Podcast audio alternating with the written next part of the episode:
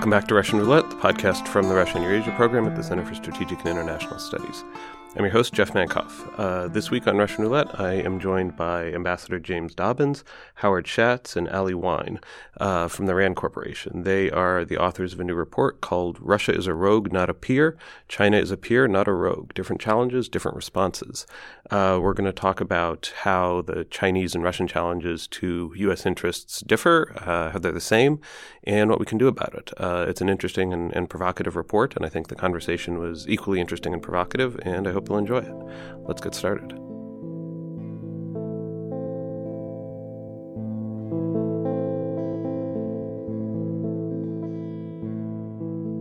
Welcome back to Russian Roulette. I'm joined in the studio today by James Dobbins, Howard Shatz, and Ali Wyne, who are the authors of a new report called Russia is a Rogue, Not a Peer, China is a Peer, Not a Rogue, uh, published by the RAND Corporation. Um, gentlemen, thank you for joining us. Pleasure. You're welcome. Thank you very much for having us. So, I like this report because it addresses the Sino Russian challenge to the United States, which, if you read the national security strategy, should be our top priority, but it does it in a way that tries to disaggregate the nature of that challenge and, and point out the ways in which Russia and China are different. Um, so, if Russia is a rogue, what does that mean exactly? Well, I think there's a couple of sentences in the report that that highlight this. Uh, the report says that both countries seek to alter the status quo, but only Russia has attacked neighboring states, annexed conquered territory, supported insurgent forces seeking to attach, detach yet more conquered territory. Russia assassinates its opponents at home and abroad. Russia interferes in foreign elections, subverts foreign democracies, and works to undermine European and Atlantic institutions. In contrast, China's growing influence is based largely on more positive measures trade, investment, and development assistance. So I don't want to focus too much on China because, after all, this is Russian roulette. But um, I think it, you know there is plenty of evidence of Chinese, what some people in this town like to call malign influence, um, both on the coercive and the less coercive side of things. So, is this really a difference of tactics, or is it a difference of fundamental objectives between the two? I think it's a difference of intensity and it's a difference of objectives. Um, uh, Russia is a weak power that has no hope of displacing the United States as a leader of the international community, and therefore seeks to weaken the order that the United States represents and heads. China has a reasonable aspiration of replacing the United States. It therefore seeks to shape that order with a view to ultimately replacing the United States as its leading power. That's a, uh, one is a, a, a, largely destructive agenda. The other is a constructive one, although one that is, represents a serious challenge to the United States. So, bringing the conversation back to Russia, what is your sense of what Russia's long term objective is? I mean, is it really just sowing anarchy and chaos in the international system? Uh, I, I, think it is to weaken the system, to uh, give itself more freedom of action, to, uh, to increase its influence. Um, it's largely a nostalgic uh, set of objectives based on uh, Russian imperial and uh, and Soviet history, uh, a return to uh, an earlier era, um, uh, and I don't. I'm not sure it has a, a constructive or even a, a, a clear agenda other than than as I've suggested. Just to add, uh, just to add a, a, point to what Jim just said. Now, it's it's interesting. I think that Russia, in the you know, maybe you know, ten years ago, might have harbored some more grand strategic objective. I, there was a speech that uh, Vladimir Putin gave, I think, in October of 2011, in which, and this is obviously before the annexation of Crimea and the attendant sanctions that have really uh, crippled Russia's economy, but. Uh, Vladimir Putin said in October 2011 that he envisioned, and this was also at a time when the, the price of oil was much higher than it is now.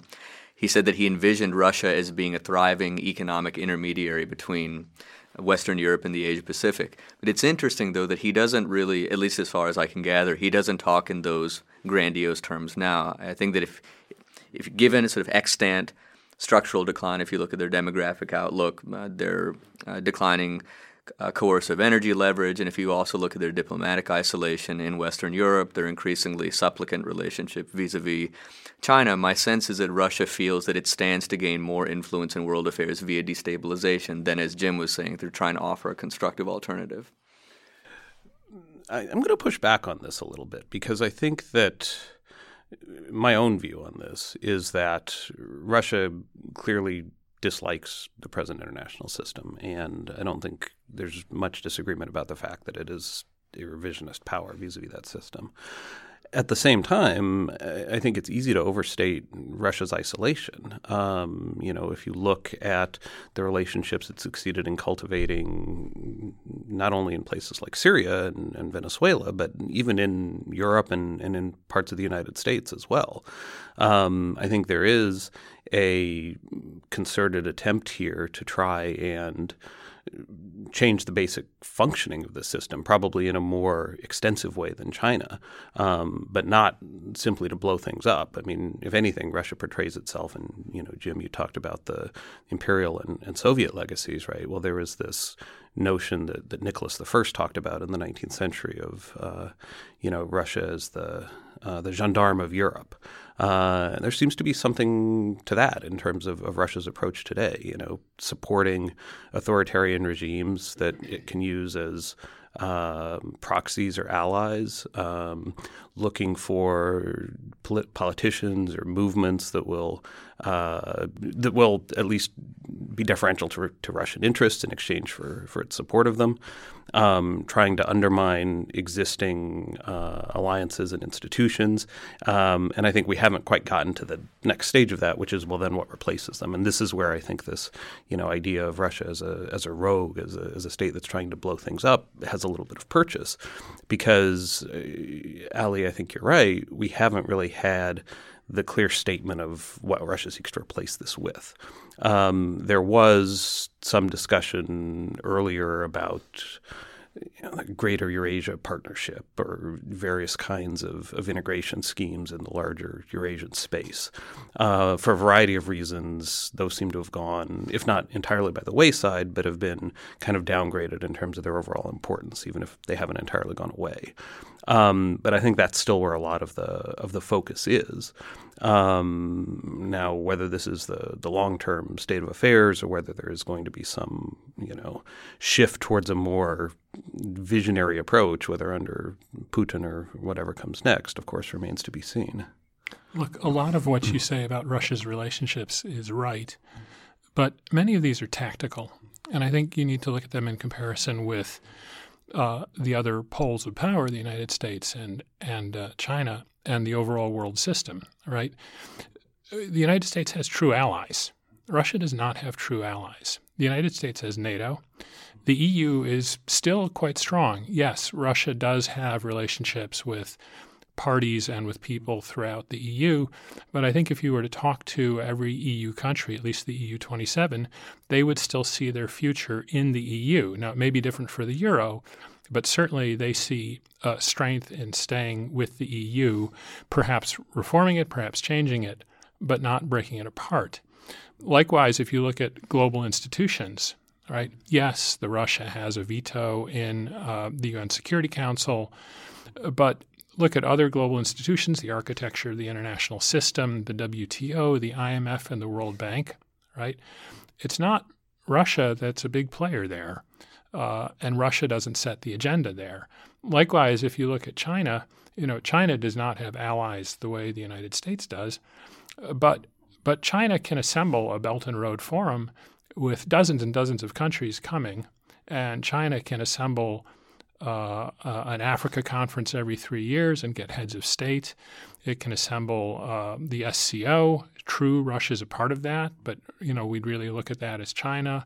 Put together other global institutions, Asian Infrastructure Investment Bank, New Development Bank.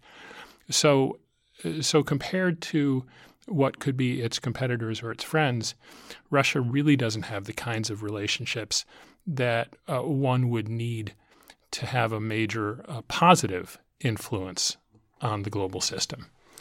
Yeah, well, I think part of the issue here is that one thing that Russia does not have that the United States and China both do is a broad, diversified, and growing economy. Um, and that obviously limits its ability to shape some of these, particularly economic institutions at the global level. Um, and for that reason, you know, we talk about Russia, China, the United States as sort of the three great powers, but it's really kind of you know two and a half. Um, I think where Russia is putting its emphasis is not so much on the economic uh, levers of power so much as on kinetic measures, which obviously have a, a certain utility, um, at least within you know certain geographic bounds. Um, and there, I would argue it's been pretty effective. Now, you know, if Russia ends up sort of owning Syria because it's managing the political transition there, is that really a win or not? Is an open question. Um, but I think there's a, a, kind of different approach here based on the recognition that Russia doesn't have the kind of economic uh, levers or resources that either uh, Washington or Beijing have. I think. I mean, I think this paper is a reaction to the national security strategy. If you read the national security strategy, its uh, its definition of the Russian and Chinese challenge is identical. They make no yeah. distinction between the two at all. Yeah. And we're arguing that there are big distinctions between the two. Um, now, Russia uh, likes certain aspects of the international system, but it doesn't like and isn't a main player in most of the important uh, elements of the international system, and therefore sees a virtue in weakening them. Um, uh, China, rather, is is a, an important member in a larger spectrum of international institutions. Is not trying to undermine or destroy those institutions, but to shape them in China's interest, or to uh, replace them. No, I don't think I don't think China wants to replace the World Bank or the IMF. Um, it, it, certainly wants to compete with the Asian Development Bank, largely because the members of the Asian Development Bank weren't prepared to give China voting rights commensurate with its strength right. and potential contributions. That's hardly a malign uh, influence. It's a source of competition. There's a difference between straight up competition in which China behaves like the United States and we don't like it, uh, and uh, a competition in which another country seeks to undermine our basic institutions. Which um, I think, if you ask the Russians, they would say is also doing what the United States does, but that's maybe another conversation. um, one of the other sort of interesting implications of, of, the national security strategy, since we, we brought it up, is that the nature of the Sino Russian relationship is going to be a really important driver of future uh, U.S strategy and engagement with both countries. Where do you guys come down on the the nature of, of that bilateral relationship and how it's changing? It's a fairly unequal relationship. Uh, in part, I think Russia is looking to China because it has not been fully accepted by the United States and the West. And uh, China can prove to be a good customer over the long term for Russian resources. Uh, so there's uh, partly convenience, partly geostrategic, geopolitical reasons for the two to get together. It's a highly imbalanced relationship, though. Um, again, because China's demo- uh, Russia's demographic prospects are not good, its economic prospects for now are not good. Uh, whereas China also faces some headwinds, but it's in much better shape, a much larger economy, and so you see uh, the energy deals, Russia is is uh, uh, China is bargaining hard with Russia. Uh, there are no favors being given. Uh, the two are cooperating on other on other issues. China is respecting Russia's equities in terms of security in Central Asia, uh, and Russia seems to be respecting China's desires regarding economics in Central Asia.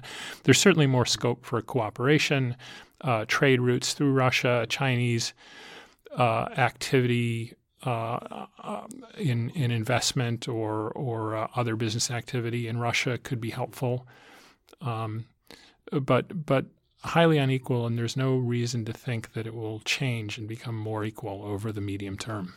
And, just to add to to add to Howard's point, I think that one of the paradoxes of the the Sino-Russian relationship is that if you look at current trend lines, it is simultaneously becoming more robust across a range of dimensions and more asymmetric.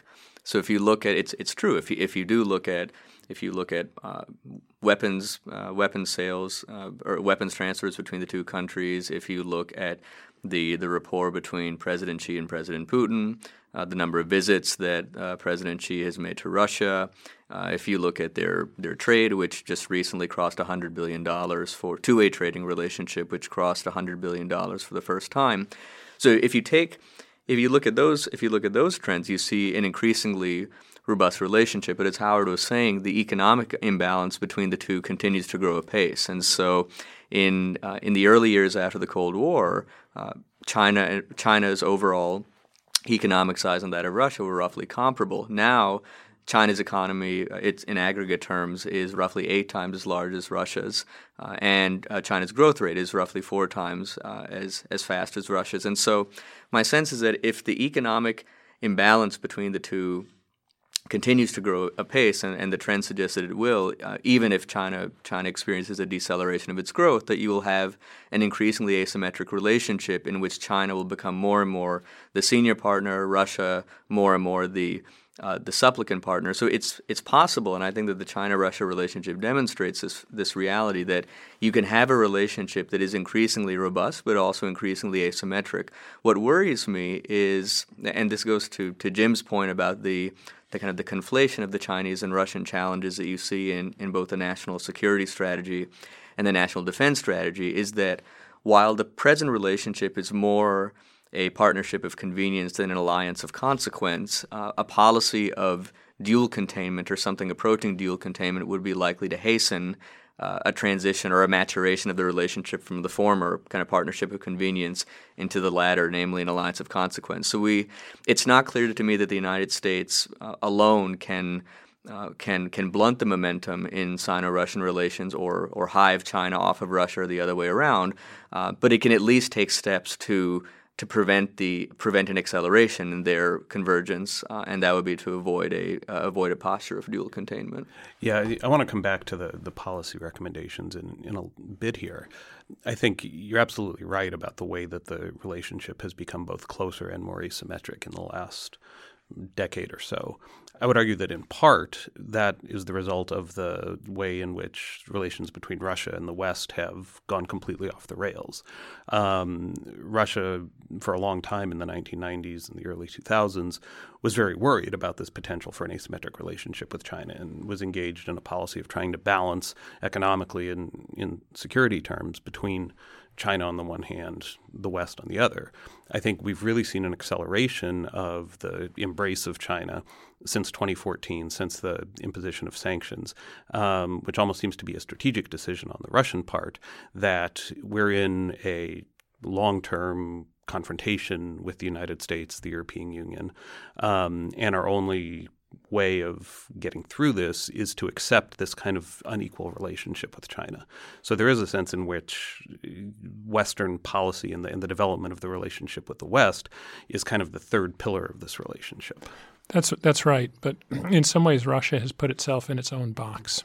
Uh, you know, the Western relationship with Russia, certainly post Ukraine, uh, has reasons right? Yeah. Russia mm-hmm. took the territory of of what is considered a European country, and that's just beyond the pale for for Europe and for the United States, and and f- under principles of the global system. Uh, you know, Russia would certainly benefit by a stronger relationship with the West. A lot of uh, what it, what can be done to do that are, is really up to Russia. So, you know, Russia Russians will also look back to 1990s, the 1990s, which which were bad for Russia. And, you know, it is true that uh, the West made mistakes, Russian policymakers made mistakes. In part, uh, you know, we don't have very good knowledge of how to um, restore or rescue collapsing empires. It just doesn't happen that often, right? So everyone was dealing in a period of great uncertainty, and uh, oil price trends certainly didn't help either. So, I can think of another collapsing empire that needs rescuing right now. so that's another story.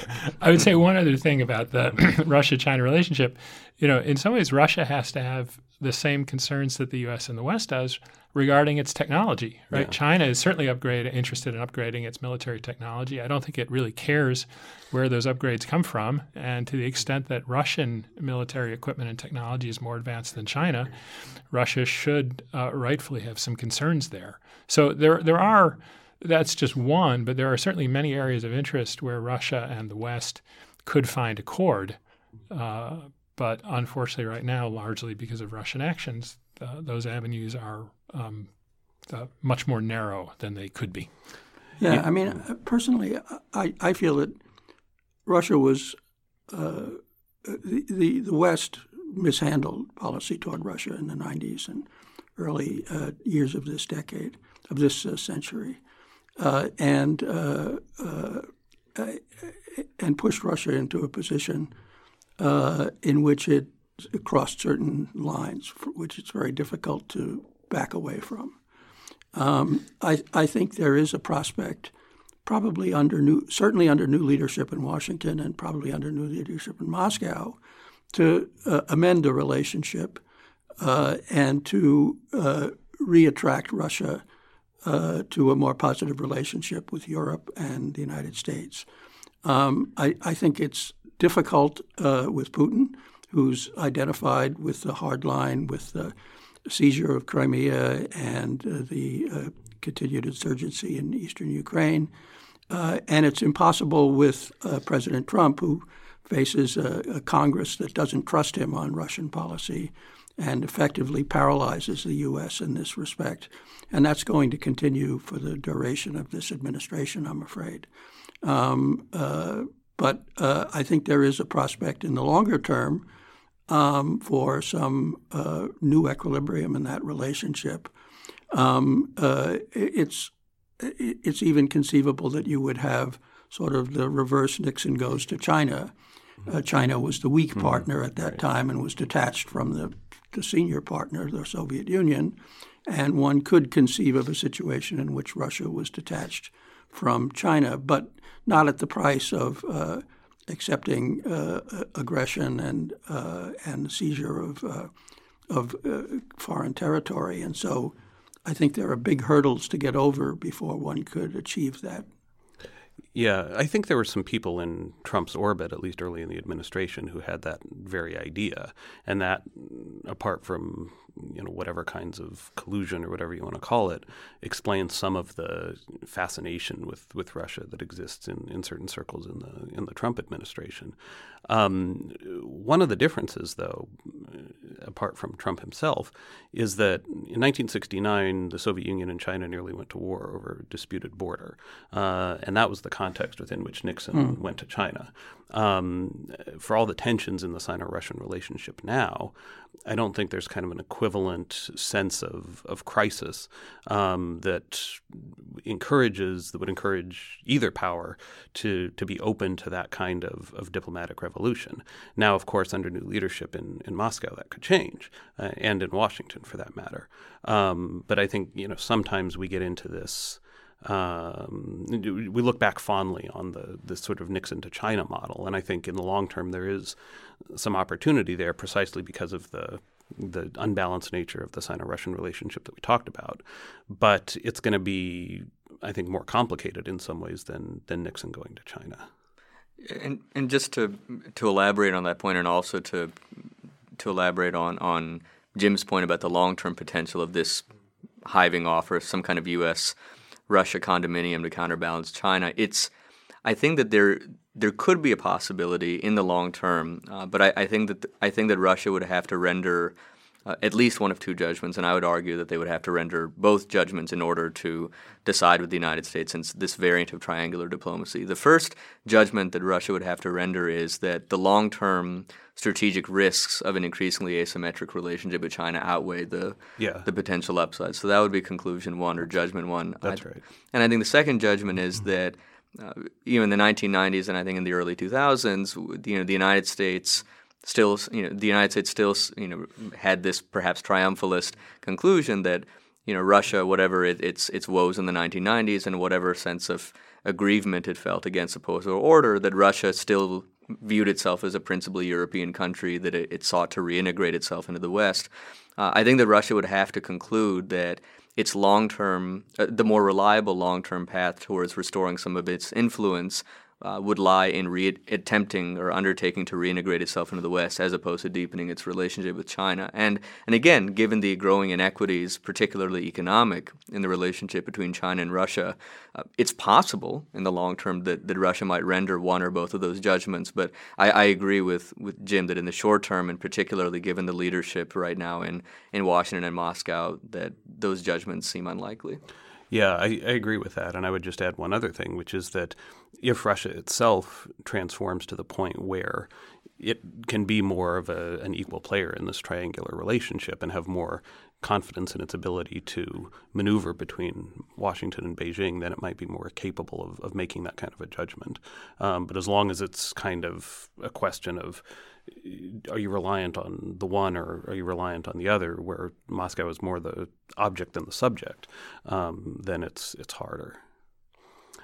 Um, let's get back to the to the question of, uh, as every Russianist uh, likes to put it, "Что делать?" Uh, what is to be done? Um, so, given the nature of the of the three way relationship that we've that we've talked about, and given the the parallel but not congruent challenges that China and Russia pose to to U.S. interests, how does Washington effectively manage that scenario, that situation?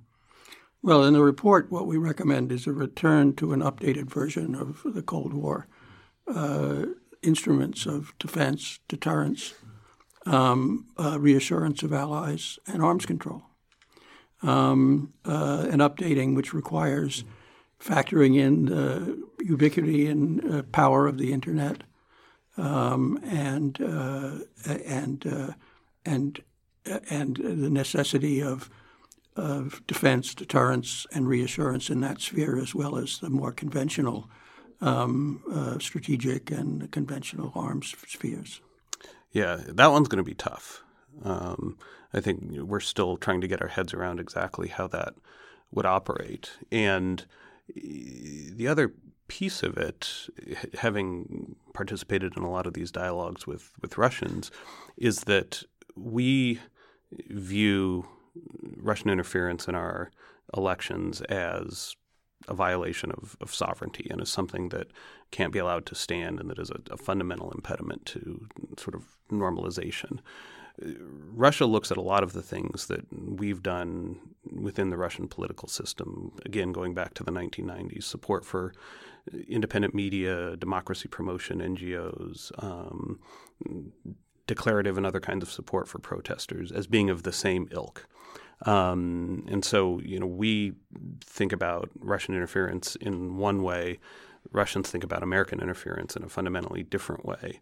And I don't know how you have a conversation about ways forward on this question of interference in a way that allows you to get to some kind of, of I, rules of the road. I, I could question use of the term Russians in arguing that all Russians feel that way. U.S. behavior in the 90s, support for uh, civil society, independent media, uh, democracy, uh, were all supported by the Russian government. Uh, and, uh, you know, American uh, you know, Radio Free Europe was allowed to broadcast from Russia. Um, so it's not as if this was done over Russian objections. It wasn't a clandestine mm-hmm. or covert or even a confidential effort at uh, manipulating a society. It was an effort uh, condoned by the Russian government and by many Russian people to try to move the society in a given direction. Now, um, uh, now of course, you have a different leadership and a different set of, uh, uh, of uh, desires, and, and how you characterize that leadership's view is correct. And, and it may represent, at this point, a view of most Russian people, although it's hard to know. Um, I think that, uh, first of all, uh, we're doing almost nothing in terms of an ideological campaign in Russia at the moment, partly because we're not allowed We've to. We've been kicked out uh, and partly because we're not investing. I don't think the CIA has a large program of supporting Russian dissident institutions, um, or or uh, I don't think that we're using the internet uh, aggressively to uh, try to undermine support for the Russian state. I don't think we're um, uh, penetrating Russian uh, cyber uh, defenses and spilling out secrets about where Putin's money is and where his uh, his cronies' resources are. I think we could do all those things, and I think if we did them for a while, it might become the basis for a truce. Um, in which uh, there's some modus vivendi in which we agree on what's acceptable and what isn't acceptable. Um, but as long as we're passive in this regard and regard and rely purely on our defenses, uh, our domestic defenses against Russian interference, um, I think we're going to be at a disadvantage. Yeah, it's the old debate about uh, deterrence by denial or deterrence by punishment. Right. And I think there's probably aspects of both. Right. Um, but we're, I think we're still a long way from, from being able to conceptualize what that what a truce would look like. Yeah, I agree. But we're not even trying. Yeah. Um, on the the arms control piece, I know this is another area where we've traditionally done it in the bilateral context, but now with the emergence of China, it's more of a multilateral or at least trilateral um, question. Um, do you have thoughts about how to uh, sort of approach arms control in the in a world in which it's not just the U.S. and Russia?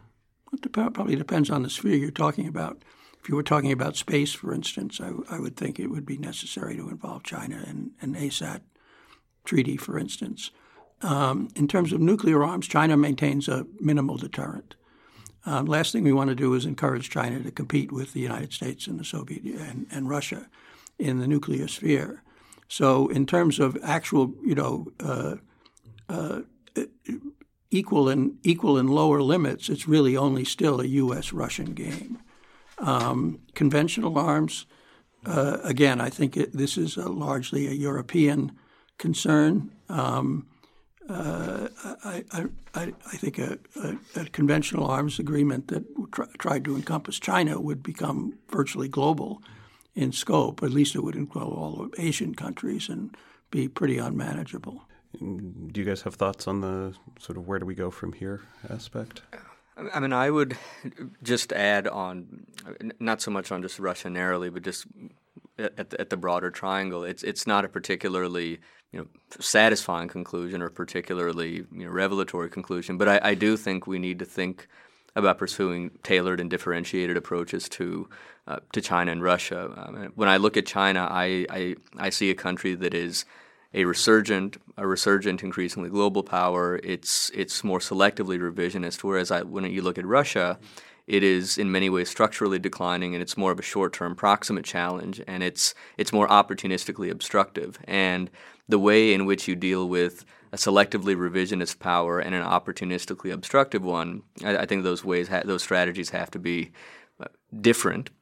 So that would be the first one. The second is that I like we that should, term opportunistically obstructive.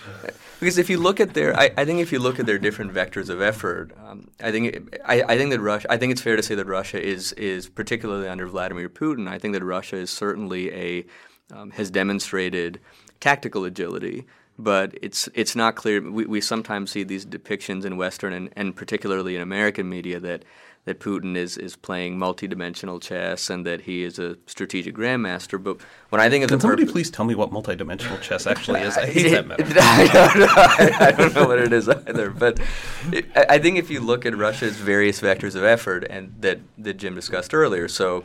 C- propping up Assad in Syria, uh, conducting disinformation operations, hiving off uh, territory in its near abroad, those various efforts certainly have, have shored up Russian influence in a in a sense of de- in a destabilizing sense. But whether or not those efforts actually have made Russia a more uh, have have increased Russia's overall base of power is a separate question. So again, when I look at kind of the thirty thousand foot view, I see Russia that, despite some of the the, the transactional partnerships it's forming, it's still is more diplomatically isolated today than it was in Western Europe than it was, say, 10 years ago.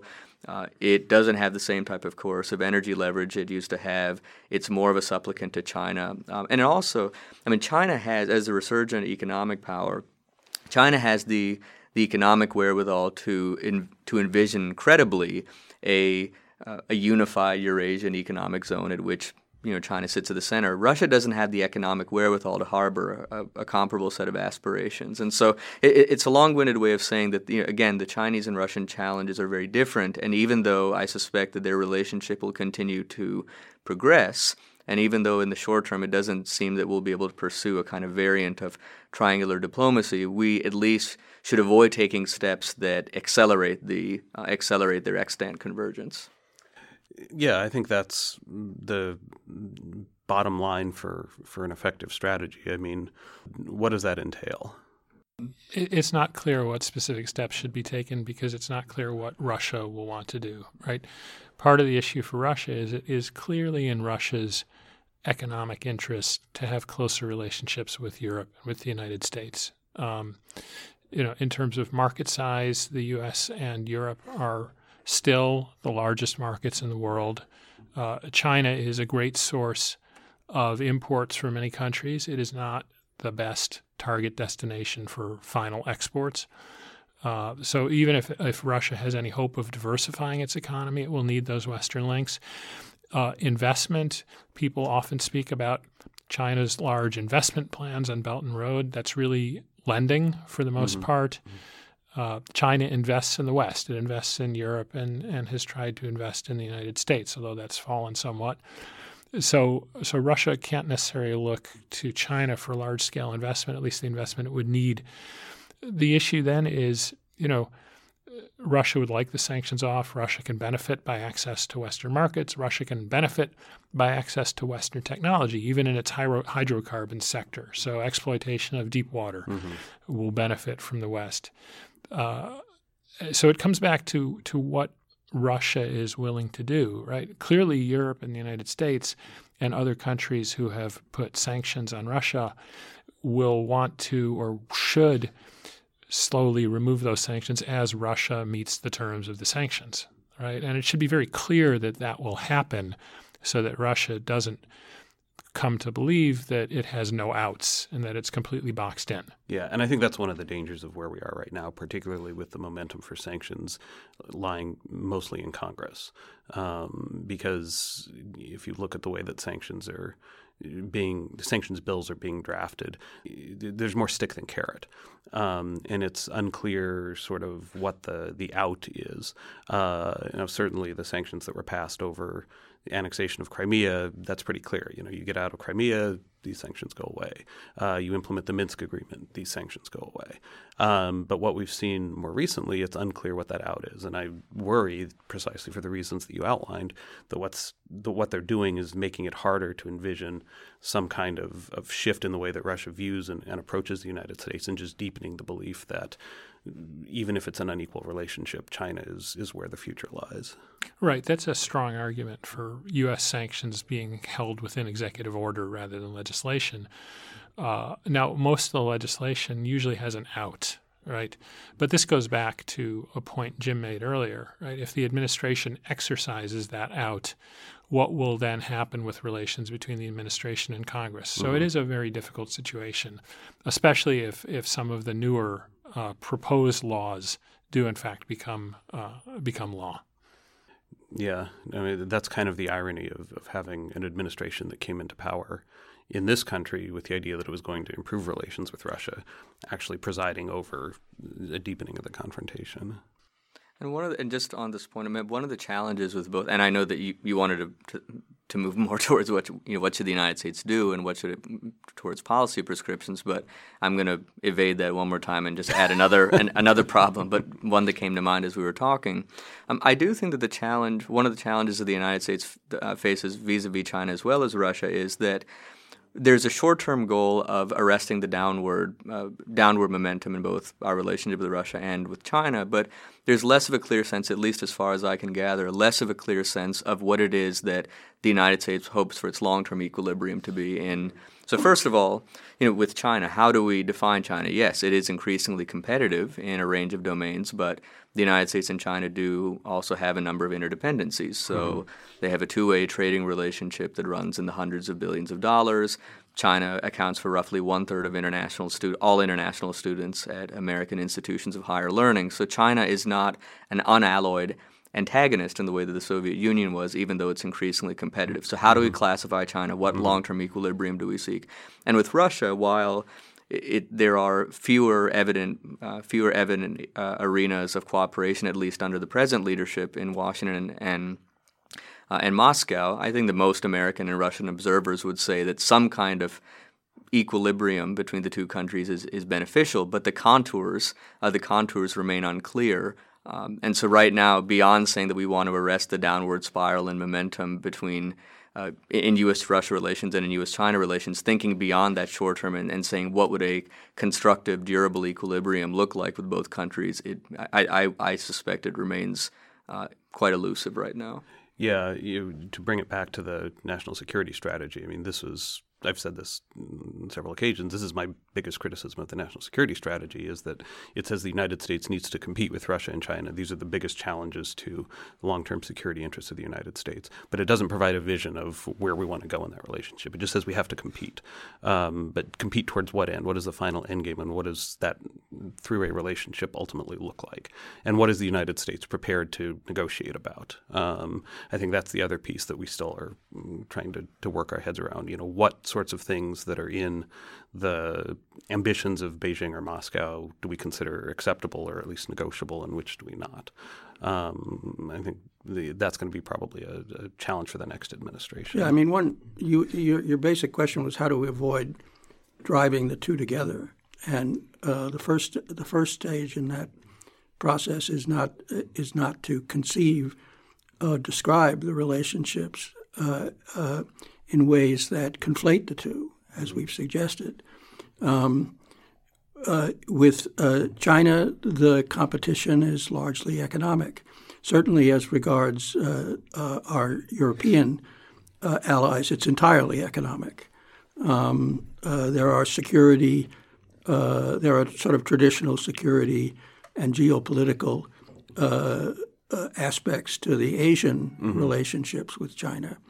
But uh, but the, the, global challenge, China in Africa, in uh, Latin America, uh, and in Europe, and the Belt and Road is a is a geoeconomic, uh, and the response is is appropriately an economic response. Yeah.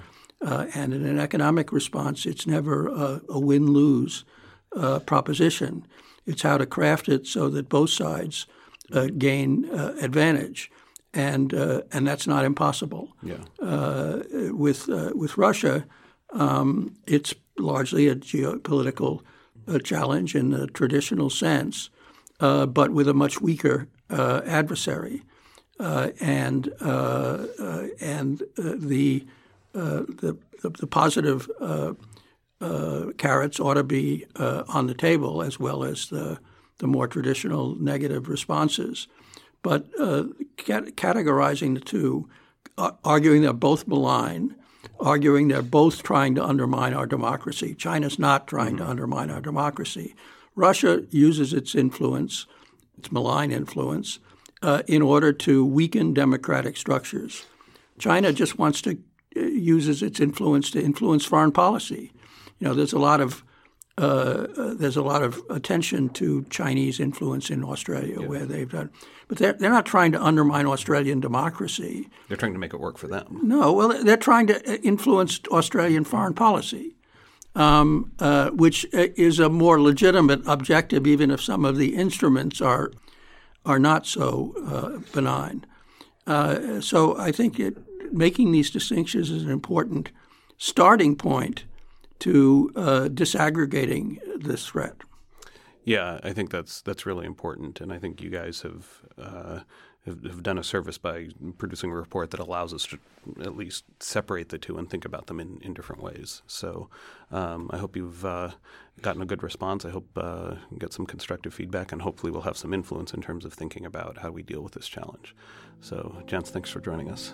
Pleasure. Thanks, thanks so much.